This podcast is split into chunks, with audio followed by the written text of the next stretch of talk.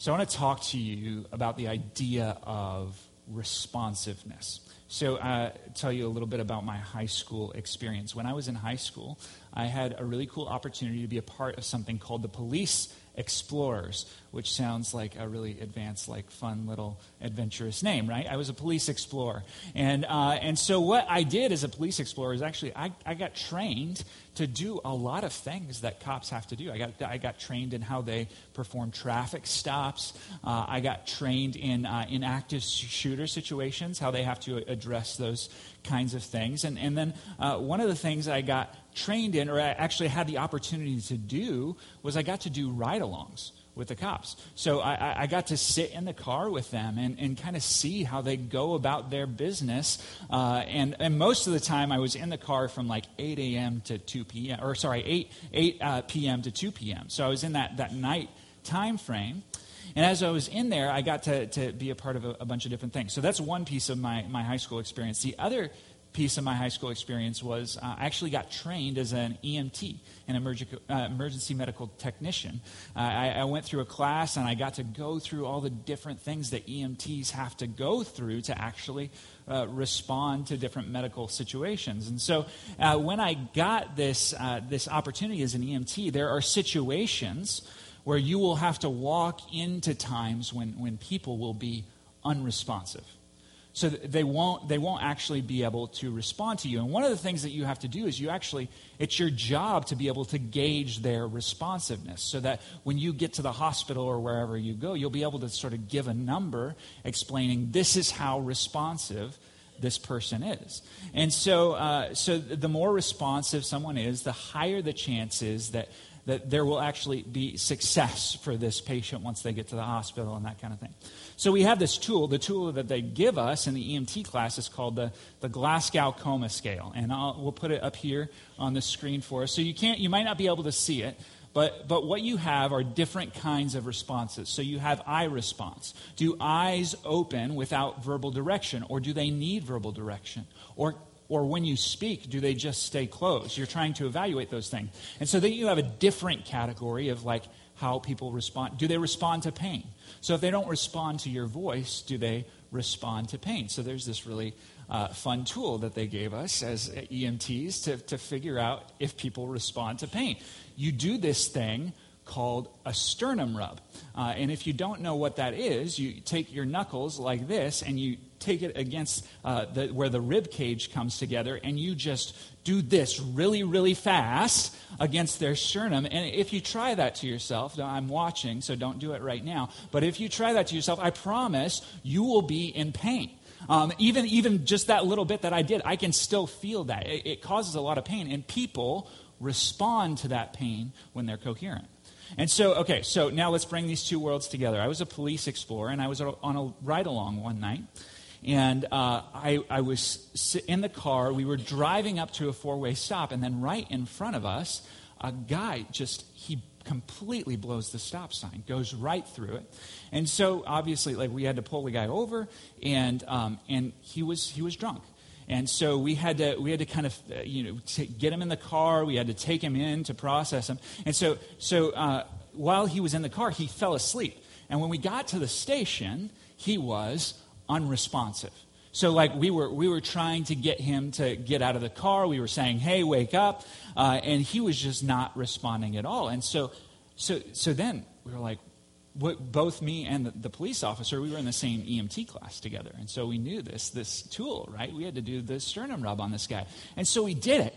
And the guy was still not moving, no response whatsoever. He was like full blown, near coma, like was not at all responding. And so so at the, the, the station, we actually were like, I think we have to take him to the hospital because he's not, he's not with us. And so, so this became a long, drawn out process. And what we actually figured out is that uh, he, he was diabetic as well. And so his sugars were low and all that kind of stuff. And, and, and so what had essentially happened was um, his drunkenness, the substance on top of his disease, had so um, made his body, it had hardened his responsiveness to where he couldn't even, even when we were like giving him this really intense pain to wake him up, he couldn't wake up. There was, there was nothing that could affect his responsiveness. So I couldn't get him to be there with us.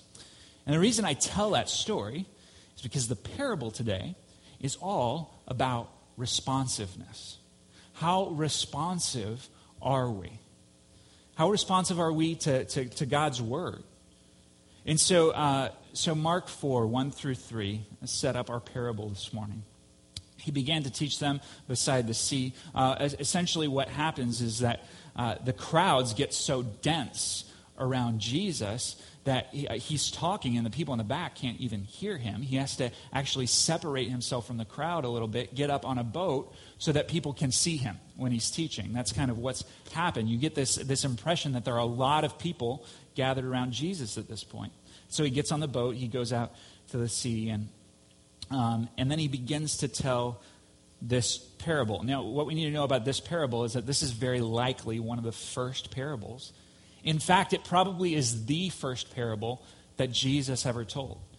Uh, Mark records something like that for us. Matthew records something like that for us. In fact, if we looked in Matthew 13, we would see a par- parallel story.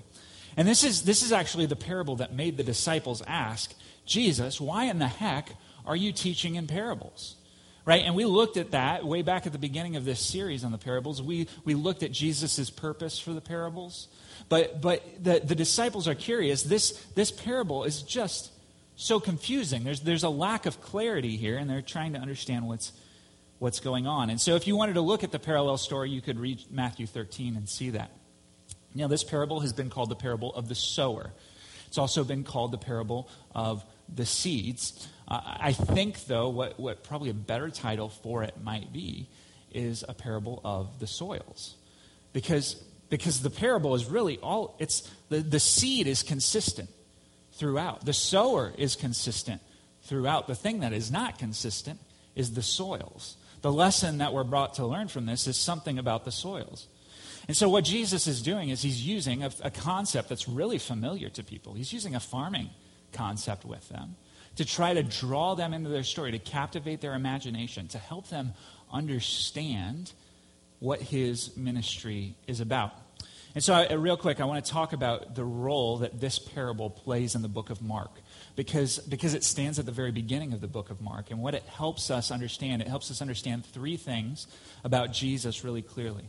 First of all, this parable introduces us to Jesus' ministry of the word.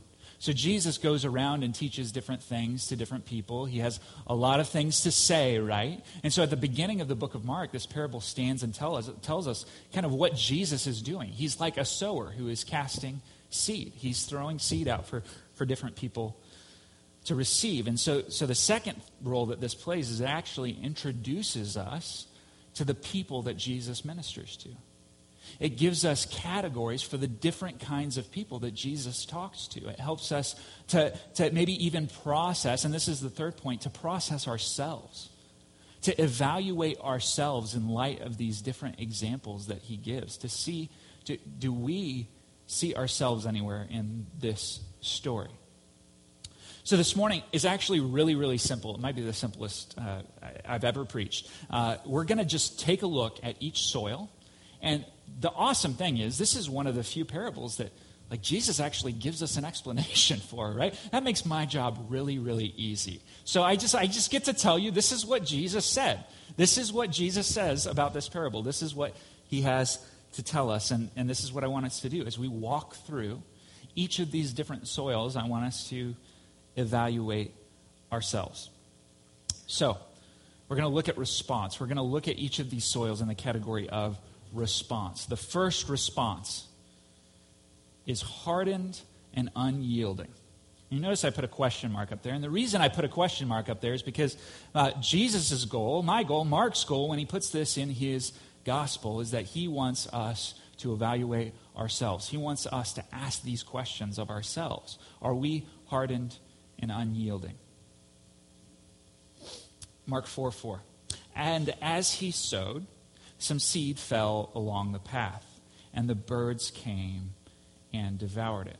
So, why is the guy throwing seed on the road? That's the first question that I have. If, if his job is to plant seed in, in his garden or in his field, what in the world is he doing throwing the seed on the road?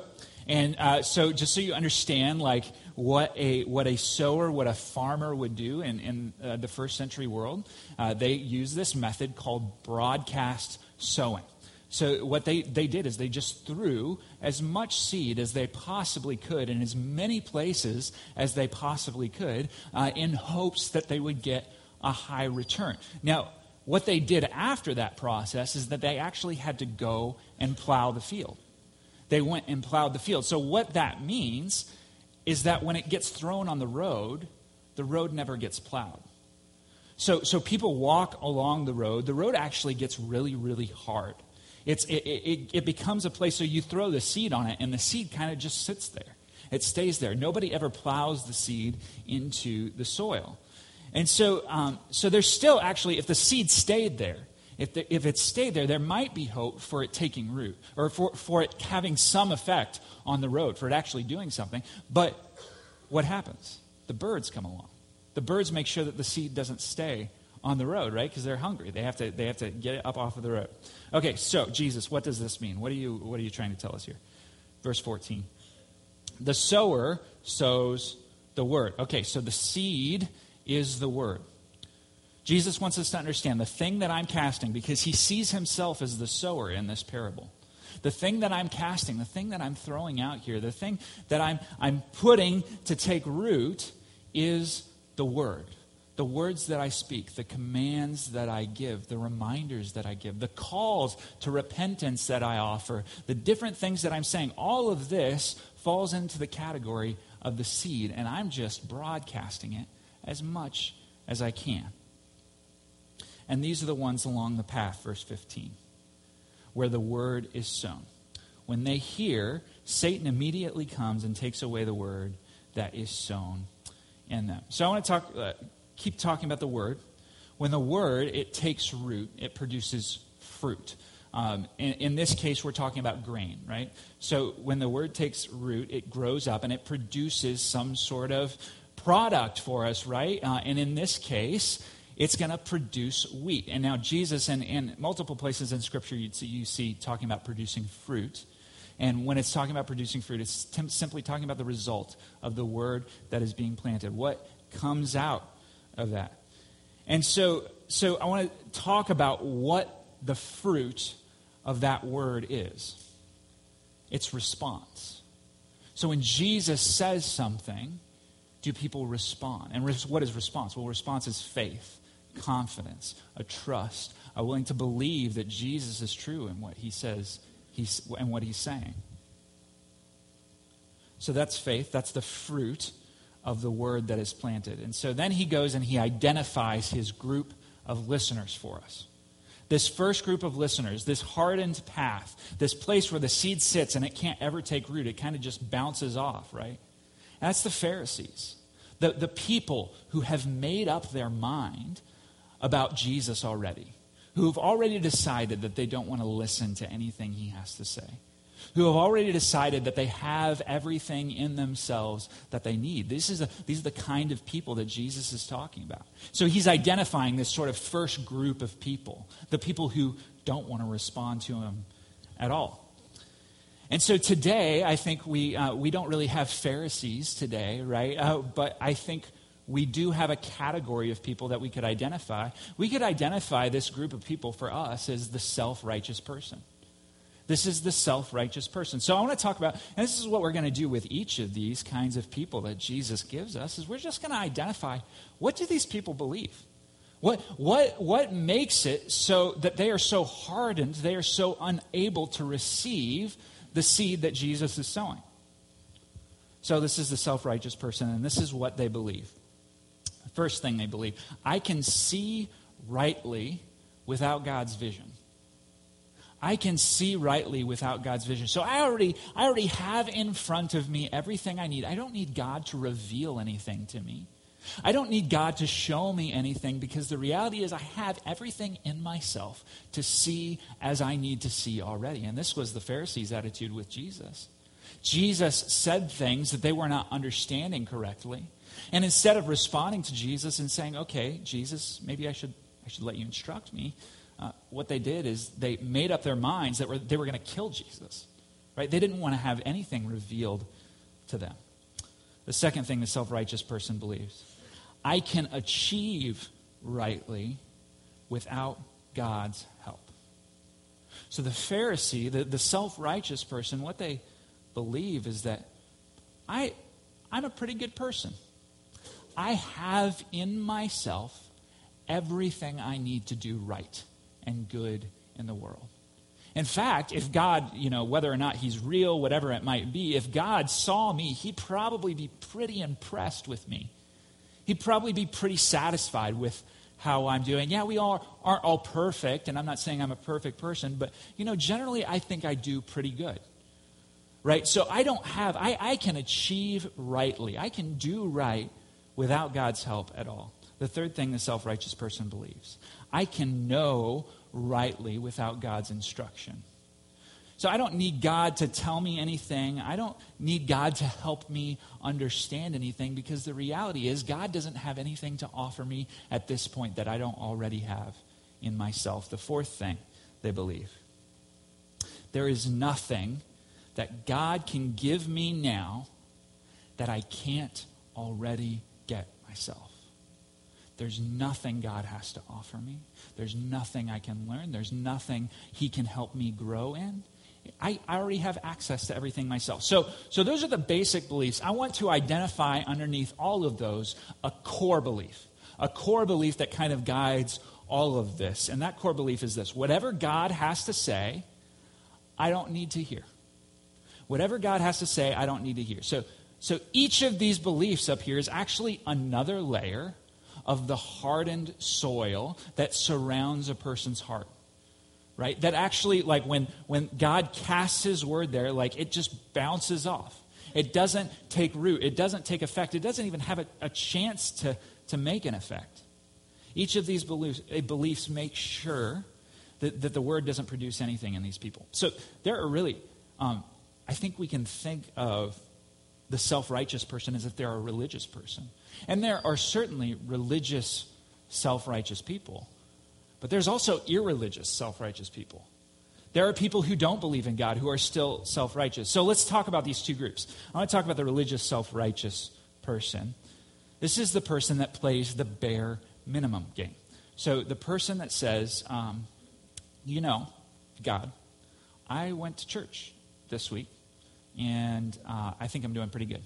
Or, hey, God, um, back, way back when, when I was like 12 years old, you know, I prayed that prayer to accept Jesus in my heart, and I'm just riding that wave. So I'm going to I'm gonna ride that out. Um, I did, I kind of played my bare minimum. I did my thing, and uh, I'm going to kind of live how I want now, right? So that's, that's another example of self righteousness. Look at this action that I did way back then. I'm going to rely on that action that I performed, my own work, to, to get me through. I, I've performed my bare minimum. Now, that's, those are like low examples of bare minimum. The Pharisees p- played the bare minimum game too, except they set the bar really, really high, right? So, like all 614 commandments or whatever it is, they're like, you got to do every one of them. And if you do every one of them, you're good. You're taken care of. So, as long as you make sure that you to check the box, that's the least that you have to do to get there. So that's what the religious self righteous person does. And what it does is it completely relies upon what I, as a person, am able to do to earn my favor before God. But then let's talk about the irreligious self righteous person, the person who doesn't have religion. So uh, I get the opportunity to preach often. Uh, amazing, I know. Uh, but I, I, I um, at funerals, um, it's a really hard time for some people because, like, I have to talk about the gospel. I have to talk about the realities uh, that are presented with us at the end of life when we get to meet with God. I, I, I get to talk about joy for some people that they get to experience because they know Jesus. They get this opportunity to now be with God in heaven, to know who He is. But then the implication of what I'm saying, and I can see a bunch of people processing it, is they're saying, okay, so you're saying if I don't know Jesus, that means I don't receive that right? And I can watch those people process, and I can actually watch them be frustrated with me. Now, it's not everybody in the room, but there are a few people. Uh, in fact, last summer I did this, and there were a few friends from high school that I had there, and, and I was just talking very plainly about you know, the opportunity that God gives us for faith in Jesus, the opportunity that God gives us for life, for the promise of eternal life that this person had. And I watched the word like bouncing off of these people because they weren't interested in receiving it. God had nothing for them that they could not already get themselves. And so when someone's heart in, is in this place, it's actually a, a, a really dangerous place to be because what that what that ensures is that the enemy will just come and take away every opportunity for the word to break into that person's heart. The, the, Satan comes and he ensures that the word doesn't stick around too long for that person because if it does, it might actually start to till up that hard soil. And he's, he's basically delivering that person over to what they've already com- convinced themselves of, which is, I don't need God. And so that's, that's the reality of the soil. And so Satan comes along. He ensures that the, the word never sticks around long enough to break through. Okay, so that's the first category of person that Jesus is talking about, the first category of response that he identifies. And he's looking at the Pharisees in particular in this, and, and, and he, he's concerned about their response. All right, second response absorbed but flaky. All right, Mark 4 5. Other seed fell on rocky ground, where it did not have much soil, and immediately it sprang up, since it had no depth of soil. And then when the sun rose, it was scorched. Since it had no root, it withered away. So I used to work as a landscaper, um, which is not a joyous job to do in the middle of summer, but it was the reality of my life. And so, uh, so sometimes what we would have to do is we would have to take our rakes and our shovels, and we'd have to go dig holes for a little bit, right? To, you know, for multiple reasons. Usually is because we're planting trees or something like that uh, every once in a while, we'd end up in a spot that would be utterly frustrating, that would make you very angry because you're sweating already, and then you're trying to dig these holes, and then as you, the soil looks good on top, but then as you stick your shovel into the ground, what you discover is that there is like a layer of rock underneath the soil. And it's really, really frustrating when all you can get is just this little bit of soil off the top. And that's what Jesus is talking about here. He's saying you can't get deep underneath the soil because there's this layer of rock underneath it. And apparently, this was a common experience for farmers as well. They would go out and they would cast their seed, and initially, the plants would grow really, really well. In fact, it, it appeared that they were growing even maybe better than the rest of the plants. And, and, so the roots, though, the roots, what happened is because there were rocks under the surface, the roots actually couldn't go underneath the rocks, which is, by the way, where all the nutrients go down, where, where most of the water, the, the water goes down deep into the soil. The roots are down there to, to bring the water back up to get life for the plant. But because those roots can't go deep, the plant can't actually get life. And so now a guy with a seminary degree has given you all a science lesson. All right? So, congratulations. That's not, uh, I, don't ask me to do that often because I'm not going to be able to. But uh, the lack of deep roots for, for these plants leads to a dried up crop. And so, verse 16, these were the ones who were sown on the rocky ground. The ones who, when they hear the word, immediately receive it with joy, and they have no root in themselves but endure for a while, and then when tribulation or persecution arises on account of the word, they immediately fall away. So uh, the next two soils identify for us the crowds, the crowds that follow Jesus around. These are the people who are really interested in Jesus. You know, Jesus knew a few things. He knew that to these people, he was sensational. To these people, he was really interesting. In fact, he performed miracles, he did healings, he, he said some pretty incredible things, and people wanted to be around him. But Jesus also knew something else. He knew that his teachings would disrupt the, the, the social system in a major way. He knew that the things that he said, the things that he asked people to do, would cause the people who followed him to be excluded. And not just excluded, but eventually those people would be thrown in prison for following him. Eventually those people would be killed for following him. And he said as much that these are the kinds of things that his followers would have to face.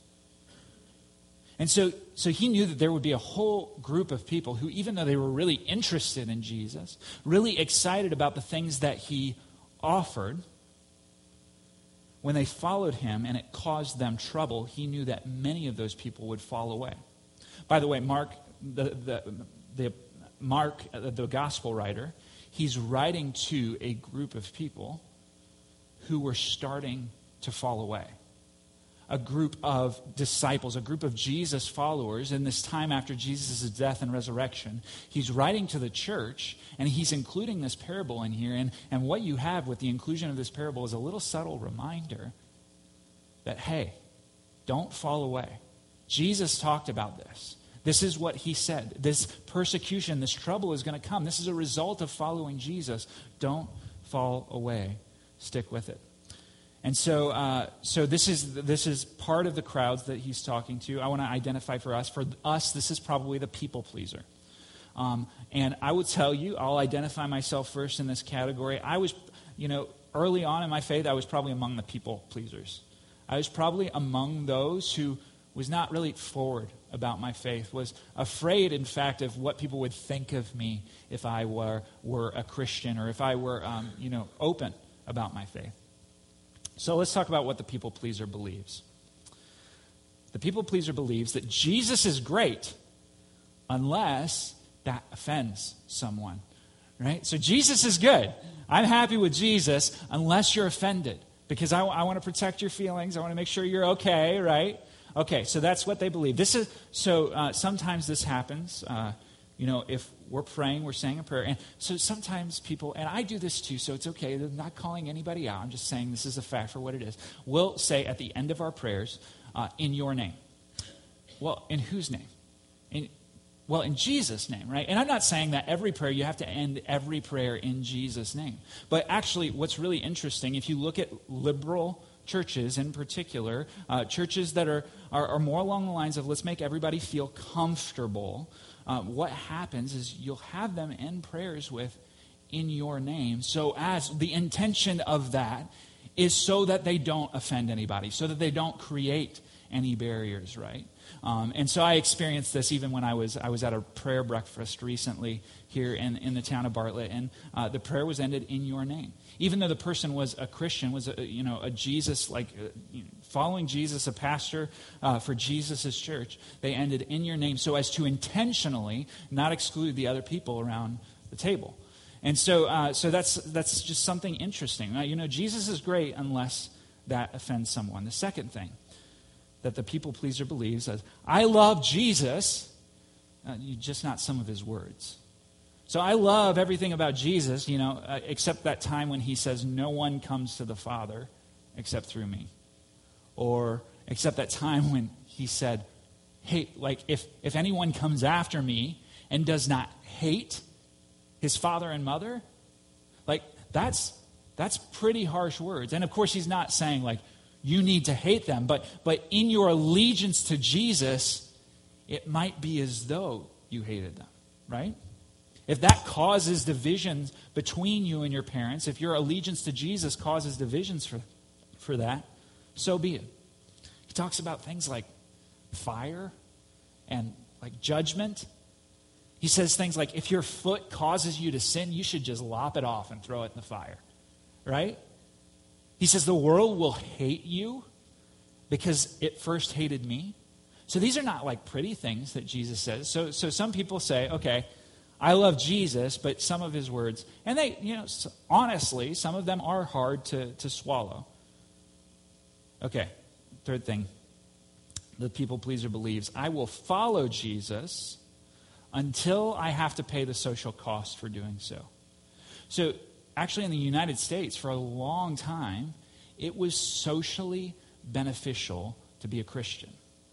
It was socially a good thing. You could actually earn your points, self some points in society for having on yourself the label Christian.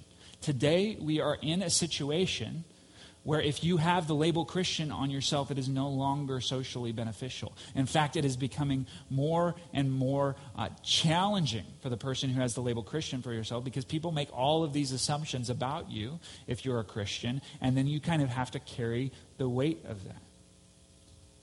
So, uh, so we're actually getting there to a place in society where the social cost is going up. And I think what's probably going to happen is that um, you'll see a lot of people who are people pleasers. Um, and I give it 20 years or so, but, but people who are not really true or excited or, or wholly sold out to the faith will start to fall away. And, and you're even seeing it in the data that's existing right now. You're seeing people who identified as loosely religious starting to mo- move more and more to identifying as, as the nones, right? The people who uh, don't have any particular religious identification. So, uh, so the, the, the core belief of the people pleaser is this faith shouldn't rock the boat. So faith is good and all. Faith is great to have. Everybody can have kind of have their own faith. It's good for us, but listen, we got to lay down some ground rules. It just can't can't rock the boat of any place. Okay. So Jesus is saying that these people have rocks in their soil, that the root actually can't get down deep. The next response, and uh, again, Jesus is talking about the crowds with this response alive but infected. Mark 4 7. Other seed fell among thorns, and the thorns grew up and choked it out, and it yielded no grain.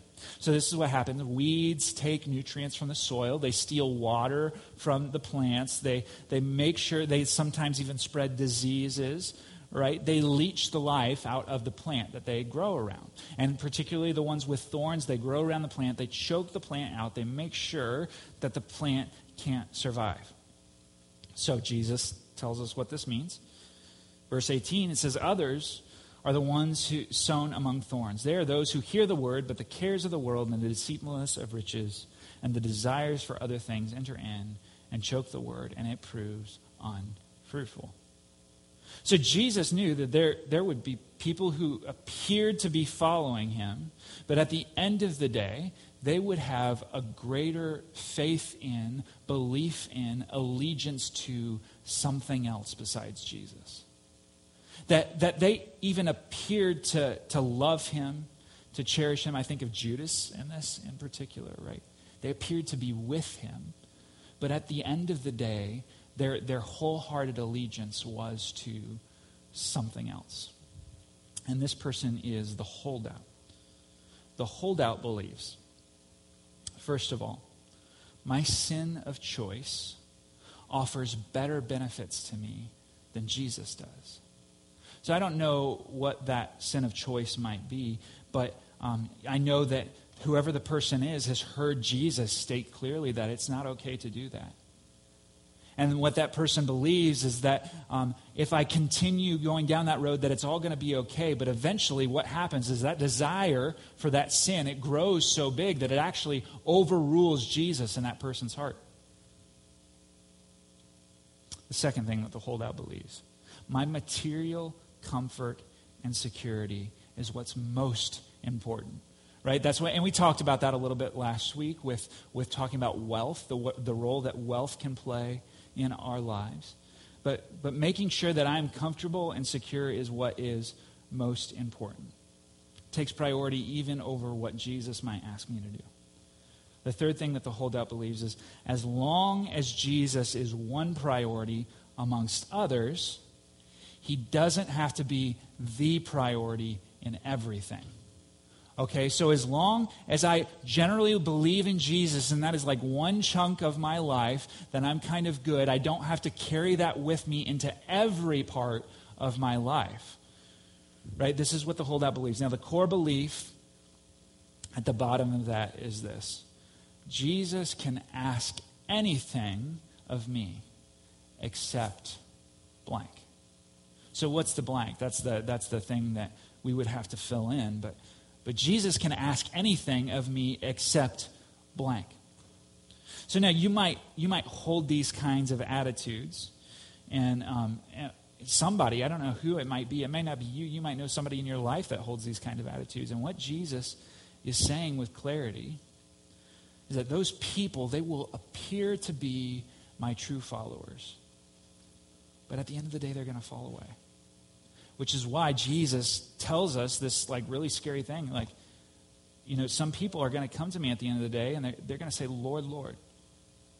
They're going to appear to be followers. to be believers of me? Did we not cast out demons in your name? Did we not do many mighty things in your name? And he's going to say, Depart from me, for I never knew you. Right? Because there was something else that took priority in your heart. There was something else that was lording over you. you. It appeared to be me at the time, but apparently you were holding out for something else. Now, let's talk about reality for a second. Jesus has four different soils that he's, he's talking about. He's identified for us three of them three of the soils, okay? And so this is exciting because three of those soils, three of those different kinds of people that he has identified, prove to be ineffective. So the implication is, you know, we have four kinds of people and three kinds of people. Three of these different groups that Jesus is identifying. He's saying that three of those groups of people are never going to see the life that he has to offer because their primary allegiance is to something or someone else. Now, that's not comfortable reality for us to live in, but that's what Jesus indicates. And I tell you, I don't like I have I didn't like just go through the parables and decide, you know, I just want to spend a few weeks preaching on judgment. You know, like I just like it's just what's there, right? I was like, okay, so here's some parables, like, and we have to deal with them. We have to deal with what Jesus is saying. Uh, you know, if I had my choice, I'd like to like preach about hope and like joy that we have in Jesus. But the reality is, is much of what Jesus says refers to to, to judgment, to, to how people respond to Him, right? And that's something that we have to deal with. Okay, all right. So let's look at this last kind of soil and then figure out what Jesus has to say about it. This is, this is the hope. This is the hopeful piece for us. Mark 4 8. And other seeds fell into good soil and produced grain, growing up and increasing and yielding thirtyfold and sixtyfold and a hundredfold. And he said, He who has ears to hear, let him hear. So what happens? The farmer tills the soil. The farmer casts the seed, then he tills his field. And in this field, the place where the soil is good, you actually have a massive level of production. It starts bringing forth grain in huge proportions. It actually grows tall. It adds value to the farmer's field. Okay, Jesus, tell us about this soil? What do you want us to see about this soil? Verse 20. But those that were sown on the good soil are the ones who hear the word and accept it and bear fruit thirtyfold and sixtyfold and a hundredfold. This is the responsive person. The person who, when they hear the word, they know they know that responding to the word is their only hope. So, this is what the responsive person believes. The responsive person believes, firstly, that every other pursuit of this life leads to a dead end. So, whether it be wealth, they know that wealth at the end of the day, that the, the Lord could call their life up at any moment and their wealth would have no power to actually save them. They know that fame is a vain pursuit, that fame is only for themselves, that it comes out of their heart, that it actually doesn't do anything for them, that their pursuit of a career, while it might be good, that their career at the end of the day has no eternal value. That, that pleasure, that pursuit of pleasure, that, eh, that pursuit of success, that even, even pursuit of family, that at the end of the day, those things are not the things that save us. Now, here's the reality. Let's talk about career or work or even family or, or success. All of these things are things that can be incorporated in to a God honoring pursuit, to a Jesus honoring pursuit. So when the, your career actually becomes a tool for how you honor Jesus, that you share your faith in your workplace, that you have an opportunity to, to make a place better because you're there, that's, that's a really good thing. Your career can be incorporated into your faith. But when those things become primary, when those things become what's pursued instead of or over Jesus, these people know. The responsive person believes that these things lead to a dead end. The second thing that res- the responsive person believes obeying Jesus' word is always to my benefit. So, uh, so I, I'll tell you a story about myself. I had a perception of Jesus and his commands that said that he just kind of wanted to take my joy away all the time. Right? I had a perception of Jesus that actually, like, I believed that God's commands were meant to restrain my enjoyment of life so that, so that when, I, when I didn't pursue God's commands, when I pursued my own heart, that was the path that, that led to joy, right? I actually believed that. And what God had to do is He had to come in and rewire my thinking so that I actually, like, I saw that His commands were good for me that they were beneficial for me that he wasn't trying to keep me from enjoying life but he was actually like trying to lead me into abundant life right so I believe that, that Jesus' commands are always to my benefit.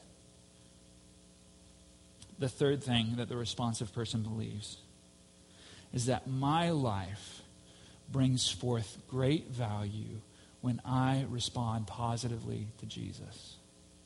My life brings forth great value when I respond positively to Jesus. And that's the point of the parable. Like, we might look at, like, well, you know, am I a 30 fold gifting kind of person? Am I a 60 fold or am I a 100 fold? Like, that doesn't matter. That's not the point of the parable. The point of the parable is that the responsive person produces. The responsive person, out of their life comes all of this fruit. Fruit that actually you would never expect to see because the, even 30 fold is an extreme level of production, right? All of this stuff is happening. It's coming out of this person's life. They're bringing forth great value when they respond positively to Jesus. The core belief here, and actually the point of the whole parable, is this only Jesus' way leads me to life. The core belief of the responsive person is only Jesus' way leads me to life. So then, right in the middle of the passage, we, we get this scene that actually illustrates for us the point. Because we see the responsive people have a conversation with Jesus. So in verse 10, it says, When he was alone, those around him with the twelve asked him about the parables. And he said to them, To you has been given the secret of the kingdom of God, but for those outside, everything is in parables so, so, let's talk about this. Jesus is alone now. What that means is that every other person has gone away. When Jesus has given this, this parable, and maybe it was because the people didn't understand, maybe it was because they didn't really want to understand, but everybody just kind of left. They didn't stick around, they weren't interested. But there was a group of people and it says with his disciples, which means it's more than just his disciples in this case. There's a group of people who are actually interested in what Jesus had to say, who actually wanted to understand, who actually desired to respond with their hearts. And what this, this piece in the middle of this passage is, is this a clear illustration to us of how a person responds when, when Jesus has given them good soil in their heart. And they get to hear Jesus interpret this parable. So, you want to hear something crazy? We get to hear Jesus interpret the parable too. Like, we don't have to stand here in confusion and wonder, oh, I, th- I wonder what he really meant by that. I guess I'll go home. No, like, we, like, we get to hear Jesus tell us exactly what he meant by this, which means he has given us an opportunity. He has given us a chance to respond. That even if we were in the first kind of soil, the self righteous person, that if we were sitting in here this morning, we get an opportunity to hear Jesus explain exactly what he meant when he was talking to that self righteous person. Which means that in reading this gospel, we get a chance to respond. We get an opportunity that the original listeners who left that they didn't get. We get to hear the warning that they didn't get.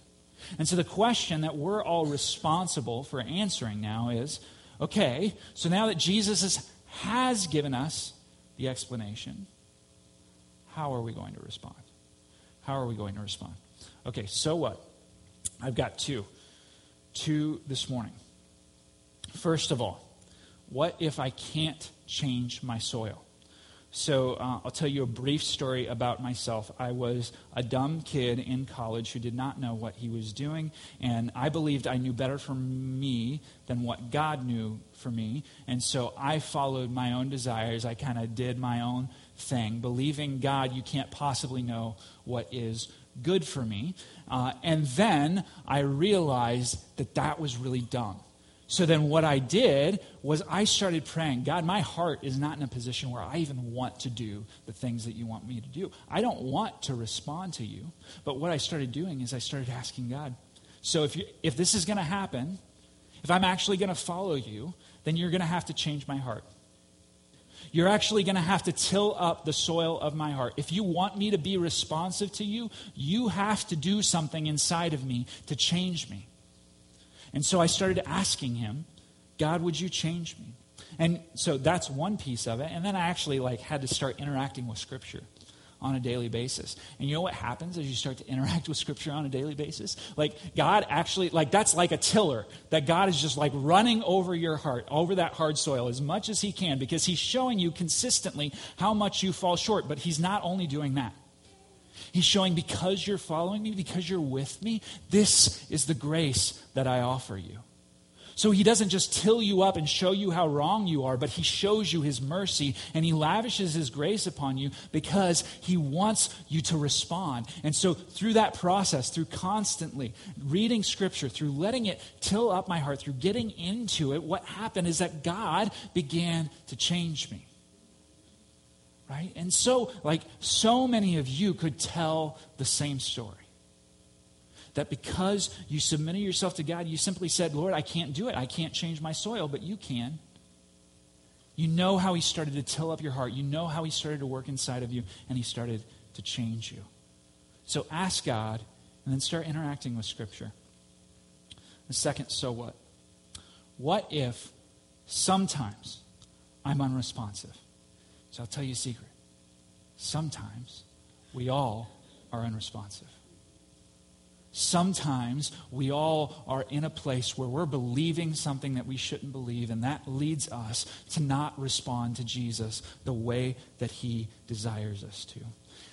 And that's why we don't just like get Jesus' grace at the beginning uh, from our salvation, like we believe in Jesus' grace, and now we're like perfect for the rest of our lives, right? No, that's why we actually have to consistently, every single day, lean on Jesus' grace. Because without it, we would be lost. Without it, we would be that unresponsive person, right? And so this, this, this actually brings us to a place where we have no choice, where we say the only thing that is good for our soul is knowing that Jesus is taking care of us. But then, so that's if, if we are all sometimes unresponsive, but then actually, like, we're called to do something. And that's what this passage is about. It's written to, to followers of Jesus, it's written to people, people in the church. And the call is if you are unresponsive, you have an opportunity to repent. If you know Jesus is calling you to something, you have an opportunity to turn and start doing the things that he wants you to do, to start responding to him.